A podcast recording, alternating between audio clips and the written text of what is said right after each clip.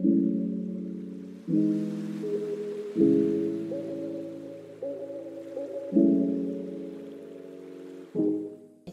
hi, Robert. Welcome Hi. to the podcast. Thank you very much.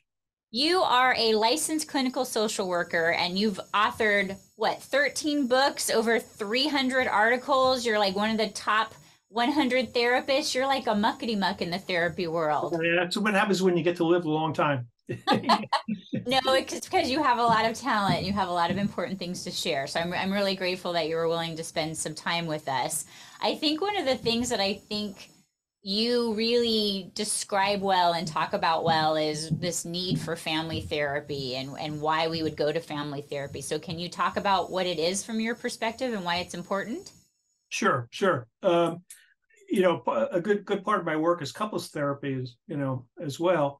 And you know, the why do couples go to couples therapy? Well, because they're having problems in their relationship, they can't communicate, they're not solving problems.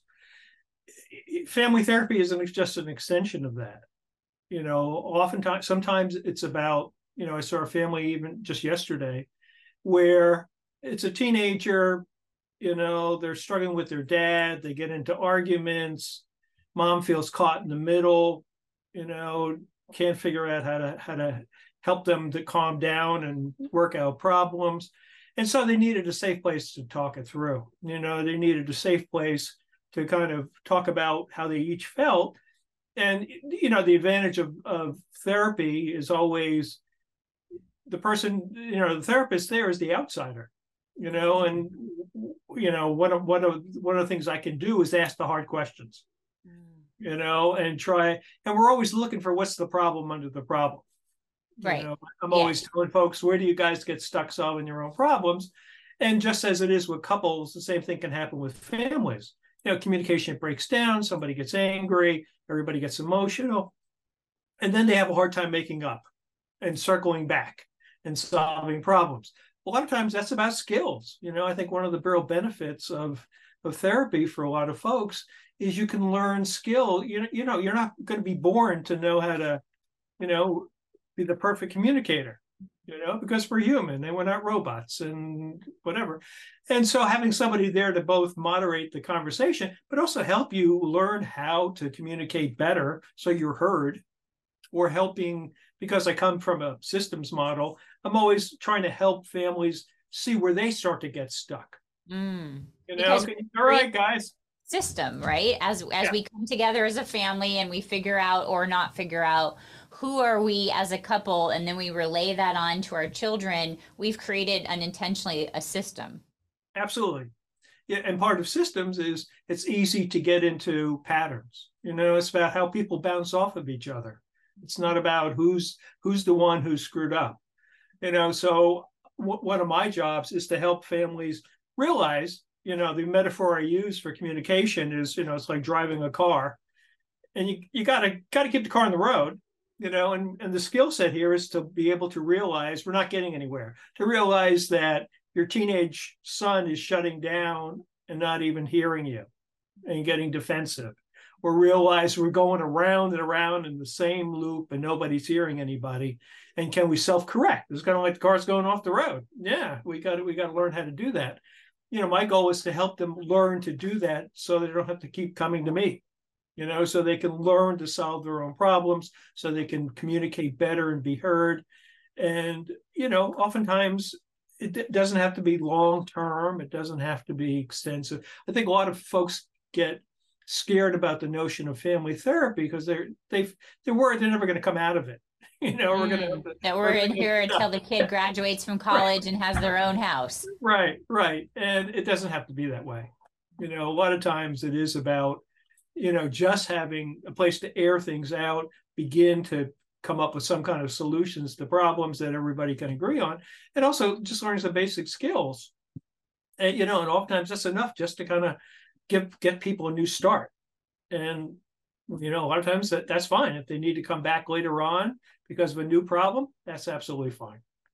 Do you find that sometimes, because this is something we talk about in therapy, and I want to make it not so therapy heavy, but sometimes we get invested in making one family member sort of the one that represents all of the problems because that lets us divert from dealing with our problems as the parents right? Right. That we get entrenched in like junior is the problem. Junior being a teenager is Yeah. the reason that everything is happening. Because talking about our stuff, we either don't have the tools, like you said, or that's just Yeah. too scary. So we can be united finally in something about dealing with junior. That's right. Yeah, and a lot of times, you know, the old the old school theories about family therapy were, you know, a lot of times, particularly if you're having parenting problems, sometimes that's about skills. You know, we, you know, there's a, you know, you- you've met them, I've met them. You know, parents who do, who do great with eight year olds, but when the kid is 14 years old, they're struggling because they're trying to tr- handle the child the same way they did when they were eight years old, picking him up and Ah. putting him in his room. Now they can't pick him up because he's 200 pounds and he won't go in his room. You know, and it's they need to kind of adapt. But you're right. You know, it's a lot of times it is about parents. You know, the child becomes the focus, and and a lot of times the child. You know, the old school idea is that a lot of times the child becomes a focus, and what's underneath it are marital problems. Hmm. And we don't know how to deal with our marital problems, but we do feel close and connected when we're talking about this problem. or or yes or or we we kind of fight our marital problems through the the you know the child Ah, so you that know? the angry 14 year old you know who's yelling at mom or yelling at dad is sort of vicariously kind of saying what mom or dad ain't saying Hmm. you know they go go talk to your father if you don't like what he's saying go tell him how you feel Hmm. Oh, I'm not doing that, of it, course, but- but I, I want you to. Right, right. And uh, you know, and you know, one of the things I've done, I, I tend to do now in the in the in the last years, is that you know, rather than even seeing a whole family together for an initial visit, I'll see the parents because I want to see if they're on the same page. Mm, okay. You what know, kind of things are not- you? They're not on the same page. What's going to happen is they're going to be arguing and disagreeing, oftentimes in front of the kid, about how to parent, and the kid can hear that. But also, the kid kind of learns to, you know, kind of work the system, not not intentionally, not maliciously, but I'm going to go talk to dad about whether I can stay out late because mom's going to give me a hard time, you know, and and the parents need to work together.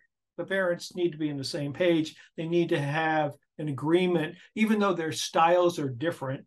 You know one person may be more abrupt maybe more whatever whatever but they got to agree about bottom lines you know how important is schoolwork how about homework how about how late you stay out we need to agree about this kind of stuff or else the kids get confused even young kids you know kids kids who don't have enough structure and don't know what the rules and routines are tend to be anxious kids.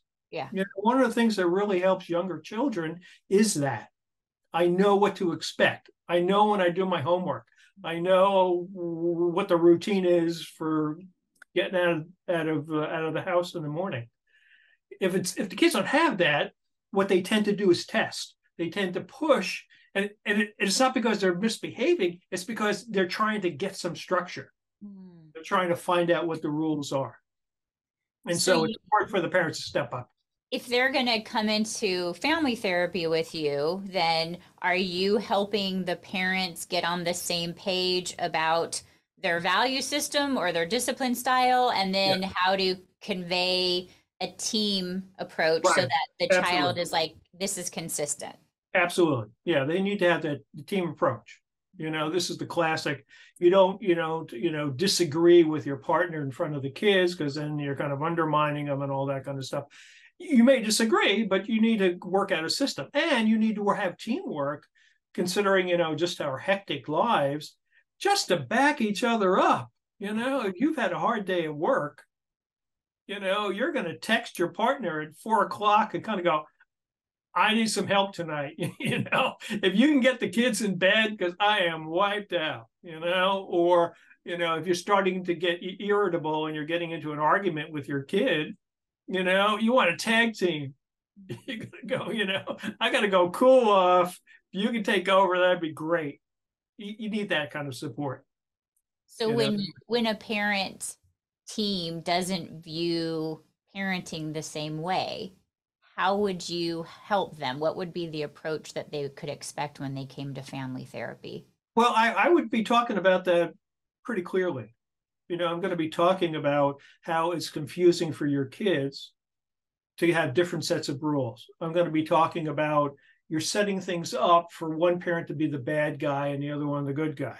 Mm-hmm. And that's not fair for the kids and it's not fair for for the parent. You know, you don't want to be the heavy disciplinarian. You know, this is the the polarized family, which is one of the worst case scenarios. I'm easy because you're tough. I'm tough because you're easy. You don't want to have that. You know, yeah. we got to meet in the middle because the one that's always tough is going to be seen as the bad guy. You know, and their kids are are going to get this one dimensional view of mom or dad and never really get a close connection. So we got you know we need to change that. And so I'm I'm going to be real clear about it. You know, I'm going, I'm going to be clear. I think this is really important. You guys need to work together as a team. It's confusing for your kids. You know, part of part of the problems they're having is the fact that they're you guys are on different pages. You know, and I'm not I'm not even gonna I'm not gonna tell them what kind of page they got to get on. Right. My job is to facilitate and help them carve it out themselves. You know, agree on some bottom lines. What time is the kid going to go to bed? What how do we feel about homework? You know, whatever it is can we come up with some basic stuff? Do you find that couples are often not clear on what their value system is or what their parenting style is before they have kids? And how do you help them then sort of like back work backwards to create yeah. that? Yeah, I think, I mean, for some folks, that's absolutely true. Um, I, you, you cannot not have a parenting system. You just may not be conscious and planful about it. You know what what happened. You know we you know I one of the things I say to parents is we you all walk out. Everybody walks out of their childhood with a certain impression of your childhood, of the way your parents were, about even about marriage. You know, and from your little kid brain, you know, when you're walking out, you tend to think in terms of black and white. You know, if my parents had seemed to have a great marriage, I want to have one like that. And then you emulate that and you kind of do what they do. You know, if my parents had a, you know, didn't do a good job or they weren't good parents, they were neglectful, or too abusive, I'm not going to do that. And the danger here is you kind of swing too far to the other side. You know, so if you have what seemed like an abusive kind of parent, you could be too lenient, you know, and you're not setting enough structure and the kids are running all over you by the time they're 14 years old you know but and so so you want to be able to and you're going to get triggered by your own stuff mm. you know if you know if you had a critical dad you might be super sensitive to any kind of criticism and then that makes you get get derailed so yeah you want to have you want to have those kind of conversations and most you know i think most couples do they start talking about parenting when they're pregnant you know, mm-hmm. they, even before they get married. You know, are they going to be different? You know, are they going to come from different backgrounds? Are they going to have different triggers? Are they going to be sensitive to some things more than others? Sure. Ideally, they, you know, they have an opportunity to kind of work that out. What I see a lot, you know, again, given our age, in terms of just the nature of our society, is one of the concerns I have is that families are just they're complaining that you know, we're passing in the night. You know, mm-hmm. we are, you know, we got ballet lessons and soccer games, and I'm working late at work, and we got this and we got that. And the couple suffers because they don't have time as a couple. Mm. You know, all we're doing is mom and pop, and we get the kids in bed by nine o'clock, and then we we're just we're just crashed. You know, you know, we're watching we're watching Netflix and zoning out. We're looking at our phone, but they never have time for intimacy. They never have time for conversations. They never talk about parenting. You know, how are we doing or what we're worried about until things blow up. But it also happens for families in general. You know, I've met families, and you probably have too, where, you know, they don't even eat dinner together. You know, maybe that's old school, but you know, somebody's got to run off to a softball game and the other kid's coming in late and they never kind of sit down and they never have conversations and they're kind of everybody's kind of catch as catch can you know, you know, I tend to be kind of clear about that too. You know, if they're complaining that we don't have time as a couple, you know, or we're we're worn out, you know. Sometimes it's because they don't have options, you know. If if you have to work two jobs, you're going to be working two jobs, and I understand that, you know, and you do the best you can. But for a lot of couples, it's about in a lot of families they go on an autopilot. Mm, okay. You know, you're you're busy because you're volunteering for too much stuff, you know, or you know you're not getting the kids to bed at nine o'clock; they're staying up till eleven o'clock, and probably they need to go to bed earlier, but you're not enforcing any kind of enough structure, you know, so you don't have time. And so I'm gonna I'm gonna challenge them to go, you, you know, periodically you want to step back and look at your lifestyle. You're there you have the ability to make decisions you have mm. the ability to have choices you have the ability to change what you're doing oftentimes. Again if you're working two jobs maybe not but if your kids are going to 87 you know soccer games a week and you have no time as a family on the weekend you can change that you know? But it's again we don't. It's kind of like the values. We just got to do what we do because we do it. Do you think that part of that is because there's a a kind of a popular belief that we sometimes are too much friends with our children and that's kind of like a major shift is if we're treating our children like they're our friends then of course their activities take a priority and we don't feel like we have the opportunity to say cut that back because that would be disrespecting our friend. Like tell me about your your your perspective. Yeah, I mean, what one of you know what I was saying before, you know, one of the worst case scenarios is we have parents are polarized, where one's hard and one's easy. The more even worser, if that's a word, situation is where the kids are running the show. Yeah, you know, where the parents are. It, I I worked you know for thirty years in community mental health, and we would get a lot of referrals for kids who are in trouble with the courts or with school or, or whatever, and you, you know, my takeaway was that in most cases, the problem wasn't that the parents were um, too strict. I mean, you have cases where parents are abusive, but usually it was they weren't structured enough. Mm-hmm. You know, there wasn't the structure, and either you know there was this kind of treating your kid like a friend, mm-hmm. or they're afraid of conflict and they didn't want to stir the pot, or they're afraid to put their foot down, or again the parents were on different pages and the kids were squeezing through the cracks.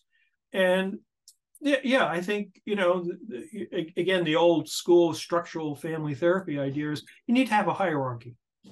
You know, you're not going to treat your 15 year old the same way as you treat your eight year old, but you don't want your 15 year old to act like they're 25. Mm-hmm.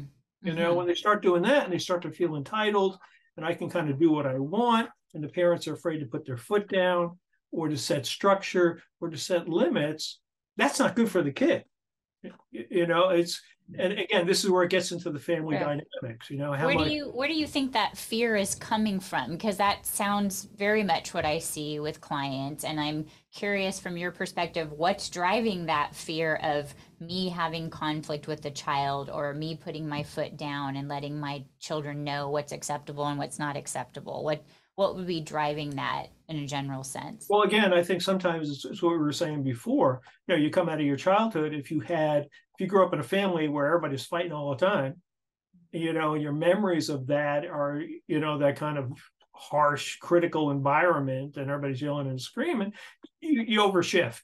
Yeah. You know, I don't want to be, I don't want to turn into my mom or dad and so I swing too far the other way, and I'm not structured. And it's and there's a difference between, you know, being militant and and you know power hungry and just setting up structure. Yeah. You know, you don't have to scream and yell at your kids. You know, but you do want to set limits on things. You know, you want to let them know what's appropriate, what's not appropriate. You want to have, you know, family rules about how you treat each other you know and if a kid feels entitled and they kind of do what they want you know they, they become a, runaway train. And you know and, and i think that causes real problems later on in life. You know they're going to have that same attitude they're going to become self-centered. You don't want that. So how would you work so with a middle ground. how would you work with a family where because that sounds very much like what we see in our offices quite a bit right? One parent has been overwhelmed they're resorting to yelling and screaming they don't want to do it. They're it's not in alignment with their character or how they aspire to be yet the the train has gotten off course. How right. would going to family therapy what kind of tools or what would you be pointing out to help them make that change? Yeah well it's it's it, you know to rehash what i was saying before you know if the parents are on the same page we need to help them see that that's important to do. We need to work together as a team you know, cover each other's back, come up with the same rules and regulations. And, you know, I can help them do that. And when they get stuck, we'll talk about why they get stuck. Uh, you know, if it's about, if it's about eh, skill sets, they don't know how to handle a 14 year old compared to an eight year old, we got to talk about that. You know, you don't have to scream and yell. You don't got to pick them up and put in your room. You don't have to call the cops. Here's other ways of kind of handling it. You know, you're going to treat your ch- children differently you know, it's not one size fits all. You know, you have to consider your child's temperament, you got to consider your child's age, all that kind of stuff. You know, and again, it depends on the age. You, you know, if you know, if, if you have a, a 14 year old or a 16 year old in family therapy, they can speak for themselves. Mm. You know, they can participate. Now, if they can't, then you, they need support you know but i but they can they can engage in a conversation you can come up with compromises where it's not the parents caving in, but the, the, the child feels heard. Mm. You know, I okay, I'm I'm not going to come home at midnight, but I'll, I will come home at eleven, and if I'm running late, I'll call you up. Whatever it is, you know, let's let's kind of, you know, you want to reward good thinking and cooperation. Uh, you know, if a child is eight years old, you know, you you're not gonna, you may not have those kind of conversations, but even then, you may you mm-hmm. know i've done family therapy and we do family drawings or we have the parents sit in on a play therapy session so they get to understand their child better and understand what what motivates them and understand where their behaviors come from. You know and oftentimes again it's about skill set. You know here's things you can do instead of yelling and screaming. Mm-hmm. You know you can use a timeout. Here's how you can give them a warning. Here's how you can you know follow up you know, one of the characteristics of families that are no different than couples, you know, when I see couples and you see couples, is a lot of times they make up, but they don't go back and mm. solve a problem. We uh, get a temporary like truce, and then we yeah. don't ever talk about it again. We never talk about it again, and so it's just a matter of time before the problem comes up again. And so, you know, I'm always talking to families and couples about okay, there's the first aid part of a situation. You know, when things are getting too hot and heavy and people are arguing, that's about lowering the temperature. Mm-hmm. And you know, you need to have skills and realize when that's happening. That is not a time to solve the problem because you don't got a brain. Your brain's offline. And but at some point you want to come back. And it's not just make up and go, I'm sorry about last night. You know, if you know you don't want to get into a raging argument with your nine-year-old about homework, but at some point you want to have a calm conversation about homework you know, and come up with a plan that that both you both can agree on. You know, and you and you're going to teach the parent to use more carrots than sticks, and you're going to reward behaviors and fine tune the plan. And again, you know, I think that's that's where it, it's kind of you know it's kind of any other. You know, if you go to a doctor for a problem, their job is to give you advice about do something different you know, about your lifestyle or whatever if you don't want to have problems. And that's their expertise. And this is what family therapy can do. You know, they can offer you that as well as a safe place to talk it through. Right. Where they everybody can feel like they're seen and heard and someone's managing yeah. the temperature in the room. Absolutely. Which I think is a good segue to something I want to make sure that I ask you about because a lot of what I see in my office is when we have blended families right? Mm-hmm. So there's a new step parent involved, maybe the biological parent is still involved, and right. this idea of what sort of involvement does a step parent have in disciplining or deciding yeah. the value system of how we're going to raise the child and that creates a lot of conflict misunderstanding Absolutely. and hurt feelings can you talk about that dilemma yeah. sure this is this is um, um, probably not the right word but this is a classic common problem. And the classic common problem, again, when I was working in community mental health, it would be a situation, one of the common things we would see is there would be, you know, a mom who had a couple of kids or a few kids, and um, and then they would get divorced, or the parent would leave, or they would die, or something. The other parent, and so the mom becomes a single mom or a single dad, doesn't matter. Um, and then they're kind of uh, and what happens oftentimes for a lot of good reasons is if you have a single parent you know the structure may be a little bit looser. Mm-hmm. you know one of the older kids are going to be helping out with the younger kids they kind of fill in there's you know d- different style. And so that would go on for a few years and then the parent would get remarried or they have a new partner or mm-hmm. girlfriend or somebody. And they would kind of show up in the family and they got to go these kids are walking all over you. What are you they're staying up till 10 30 at night. We don't have any time as a couple. They need you need to get these kids in line. And the the mistake here or the what you don't want to do thing is this is where the step parent starts going okay kids you time you got to go to bed now and what invariably happens is now the oldest kid in the family goes, "You ain't my daddy," mm. you know, and they start butting heads around this kind of stuff. And the challenge here is, you know, and the rule of thumb is, you know, it may be true that they need to have more structure, or as a couple, they need to kind of change the rules of engagement so they do have time as a couple, and the kids aren't staying up till eleven o'clock at night. But the step parent doesn't you don't want the, the step parent to be the heavy because they don't have a relationship with the kids. Yeah. So the rule of thumb is, you know, if you want, you know, if you want to change some of the rules and some of the whatever, they can support the natural parent in doing that. You know, they kind of go, okay, it's hard, you know, I kind of I struggle to kind of do that. You don't need to say anything, just come stand next to me when I tell the kids it's time to go to bed at 10 o'clock. And the step parent needs to spend time building a relationship. Yeah. You know i'm going to go fishing with the son i'm going to go you know take take the kids to the soccer game whatever. I i got to low key it for a while until i kind of build up some credibility and some kind of a relationship. Yeah. Once i do that then maybe i'll begin to step in.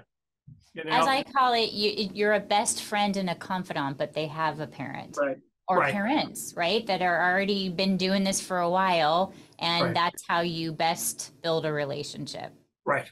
Yeah. And so, and, and, you know, and, and the natural transition to a step parent, you know, if you have more than one child, often one child is more loyal to the other ex parent, you mm-hmm. know, and they have a hard time with the step parent. So you have to work harder to kind of build that relationship.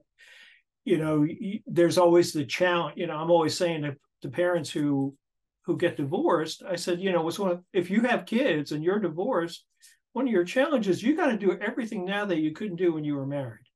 Mm. You need to communicate, you need to cooperate, you need to kind of be, get on the same page. All the stuff that you probably struggled with, now you're going to be doing it for the next 10 years or the next eight, whatever it is.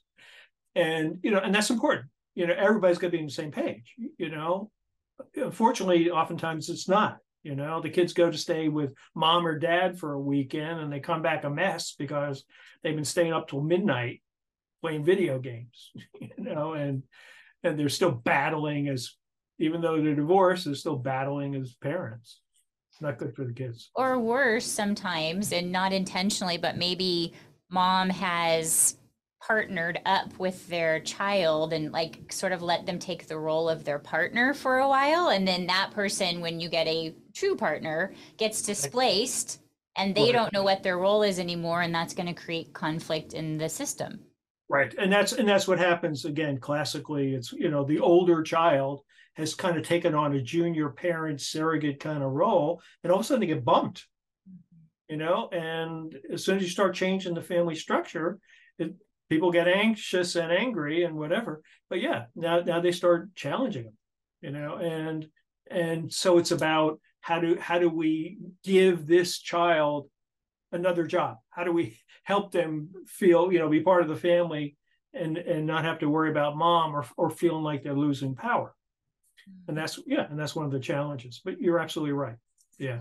Or you know or again the child acts out and you know becomes a vicarious outlet for the parent. Mm-hmm. You know, you go tell your stepdad how you feel. Fight my battles. Yeah. So if someone's listening to this and they're like, everything that Robert says sounds like we should be going to family therapy, what should they look for in a good family therapist? What what would make somebody a good fit? Um, again, you, you know, I'm always saying you, you cannot not have expectations about going to therapy. You know, even if you're watching Dr. Phil or hearing stories from your friends, you probably have some kind of expectation. You know, so kind of figure that out. You know, what, what are you what are you looking for most? What is it you'd like to get out of it most? Mm.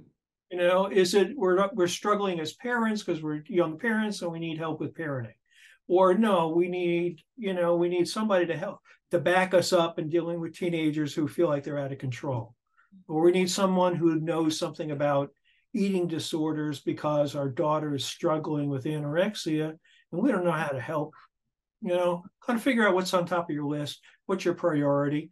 You know again fortunately now you can you don't have to go ask around whispered friends about how do you find somebody. You can go online you could look at profiles you could look at therapist directories but then, and then look for people who, who kind of fit what you're looking for. I tell people go go ahead and do a five minute interview. You know, call them up or say, you know, can I just chat with you for five minutes? I don't want to do a session on the phone, but I just got a couple of questions. You know, what's your style? Most people have a website now. They describe their style. They'll tell you what they do, what they don't do. You can you can hand pick what popular, you know, what kind of problem areas you want help with. You know, is it is the difference between my baby that's not sleeping compared to my 15 year old who I think is smoking too much pot. Mm. You know, so you, you can you can do that. And then go in and be clear. You know, uh, uh you know, I'm always telling students, you, you know, you want to check in with families after a session or two to make sure everybody's on the same page. You know, and making sure they're getting what what they want. And you, you know, a lot of times families are not happy with what's going on, and then they just drop away, and you don't know. And uh, you know, so to be able as a as a family, be able to advocate for what you want. You know, if you feel like the therapist isn't giving you enough information, or they're not understanding a certain problem that you're trying to help them understand, speak up. Yes. You know, again, you're a consumer. Yeah. You know, and you're a big, you know, I'm a big fan. You you're paying for this. Yeah yeah, exactly. form, you know, and kind of get what you need. Don't just take what you get mm-hmm. and then kind of drop away. Because if you're feeling like the therapist is only choosing one family member and, and actually doing that triangulation that we talked about, like making it not understanding the system and how we all contribute it, you as your own advocate should be standing up and asking for your needs and remembering this is not about our ego. This is about this family having a good experience of therapy. Absolutely. Absolutely. I mean, you and, and and again, hopefully you would do it with your family doctor. You know, if you know if they're prescribing some kind of radical treatment that you're not ready to handle, you speak up and say, "Do we really need to do this?" Or I'm going to go get a second opinion. Yeah, and you want to be able to do the same thing. Thank you for that. I think it's important for those of us that are are actually therapists to be aware of that power differential that you we have and that we can be intimidating because we're in this power position and you normalizing hey this is not about us knowing all it's about your experience and what you actually need from us i think is really important for for all of our clients to hear yeah yeah and and and, and again you're going to have therapists who have different styles different perspectives you know what I'll, I'll i try to be as clear as possible even in a first session about here's what I think, you know, we, we need to focus on. And I'm going to say, does this make sense to you? If if you need to think about it, go think about it.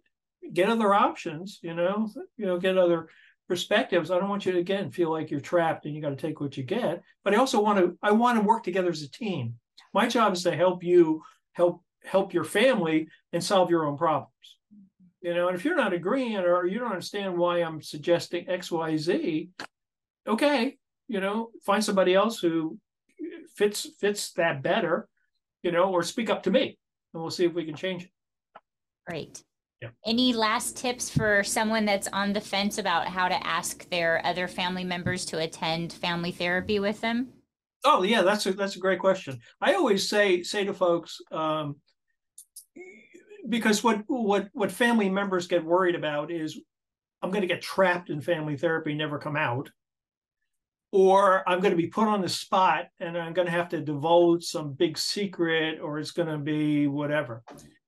And you know, part of part of my job as a therapist is to be sensitive to to each individual and be able to kind of accommodate that.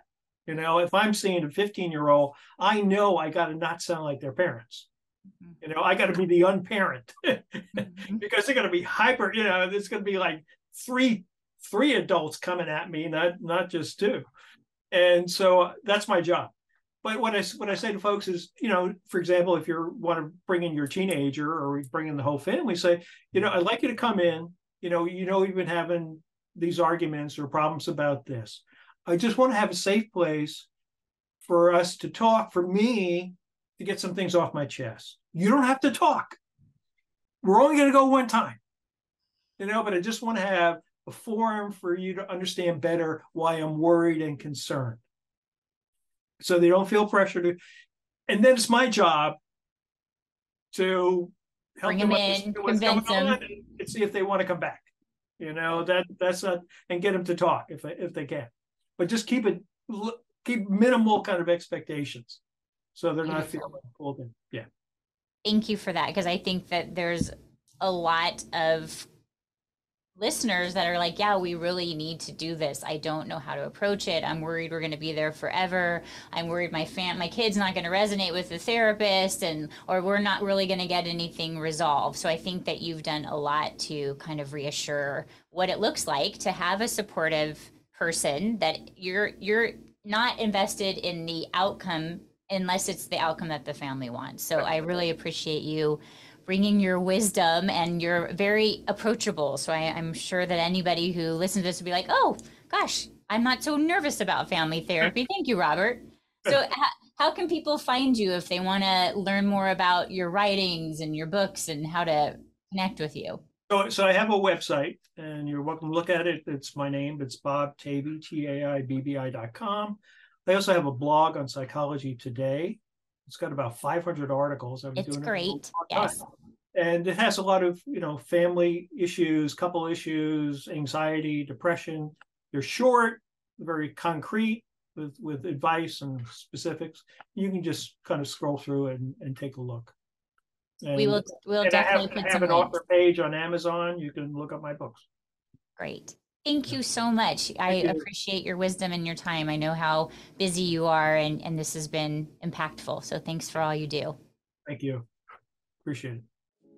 Thanks for tuning into the D Spot. Find me, Dr. Dana McNeil, and my guests on social media using the links down below. Subscribe for new episodes weekly and leave a comment letting us know how and if you can relate or what topics you'd like us to cover next. See you next time, and don't forget go into therapy is cool.